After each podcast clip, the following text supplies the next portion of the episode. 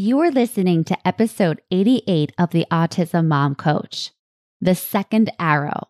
Today, we are going to talk about our own brand of self injurious behavior, the kind of injury that occurs when we double down on our own pain and create suffering for ourselves. Stay tuned. Welcome to the Autism Mom Coach podcast. I am your host, Lisa Candera.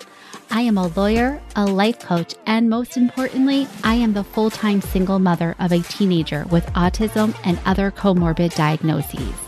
I know what it is like to wonder if you are doing enough or the right things for your child and to live in fear of their future.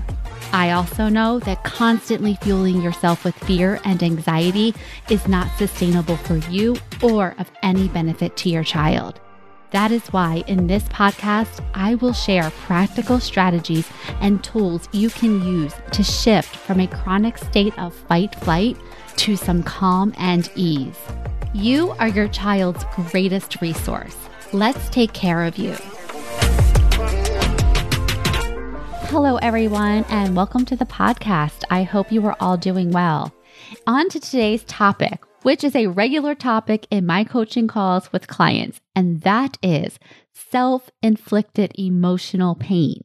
We do this a lot, not because we are sadists, but because we are human and it seems to be a thing that we do something happens, we feel a painful emotion like anger or resentment or jealousy, and then we double down on ourselves by telling ourselves that we should not feel the way that we feel. We guilt ourselves, we shame ourselves, we scold ourselves. That's what's called self inflicted emotional pain. I want to further demonstrate this to you by talking about the second arrow. The parable of the second arrow is a well known Buddhist story about dealing with suffering more skillfully. It is said that the Buddha once asked a student If a person is struck by an arrow, is it painful? If a person is struck by a second arrow, is it even more painful? He went on to explain In life, we can't always control the first arrow. However, the second arrow is our reaction to the first the second arrow is always optional. So, what does this mean for you as an autism mom? Well, think about all of the thoughts and the feelings that you have on any given day about autism, about your child, about other people. Maybe you feel anger about your child's diagnosis. Maybe you are frustrated by how far behind they are from their typical peers. Maybe you are jealous of your best friend for her neurotypical children and seemingly normal life. Maybe you are disappointed over the loss of your own expectations about what you thought parenting would be like. Or maybe you're disappointed over the experiences that you thought your child would have, you thought that they would enjoy, and that you thought you would enjoy with them. All of these emotions are painful. They are the first arrow, the unavoidable pain we experience in life. And this simply happens when we're having thoughts about our circumstances, and these thoughts create emotions like fear, disappointment, jealousy, and sadness. This is all normal. This is part of the human experience. But what happens is we take it a step further by judging ourselves for our emotions in the first place, by telling ourselves that we shouldn't feel that way, and by guilting ourselves. We shouldn't feel jealous of other people. We should be happy with the child that we have. To feel this way is somehow a betrayal of our child. We're not a good parent, and on and on. So, what happens when we do this, when we go from the initial arrow of feeling the pain, of the fear, the anger, the judgment? We amplify the original pain, and instead of processing it and letting it go, we become wrapped up in it.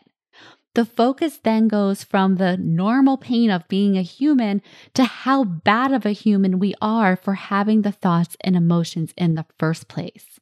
All of this creates suffering, and all of this is avoidable. But maybe you think that shaming and judging yourself is useful. Maybe you think it's a way of cleansing yourself of an unsavory thought or an emotion. Maybe you think a proper browbeating is a way of atoning for your thoughts and emotions. I know I used to unconsciously subscribe to this. I would guilt myself, I would shame myself, and I believed that if I did this enough that I would be better and that I wouldn't have these thoughts and that I should be punished for even thinking these things. But unfortunately, that's not how guilt and shame work. They don't make us better, they make us feel smaller.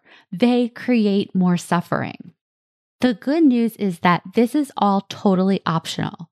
You can stop it right now.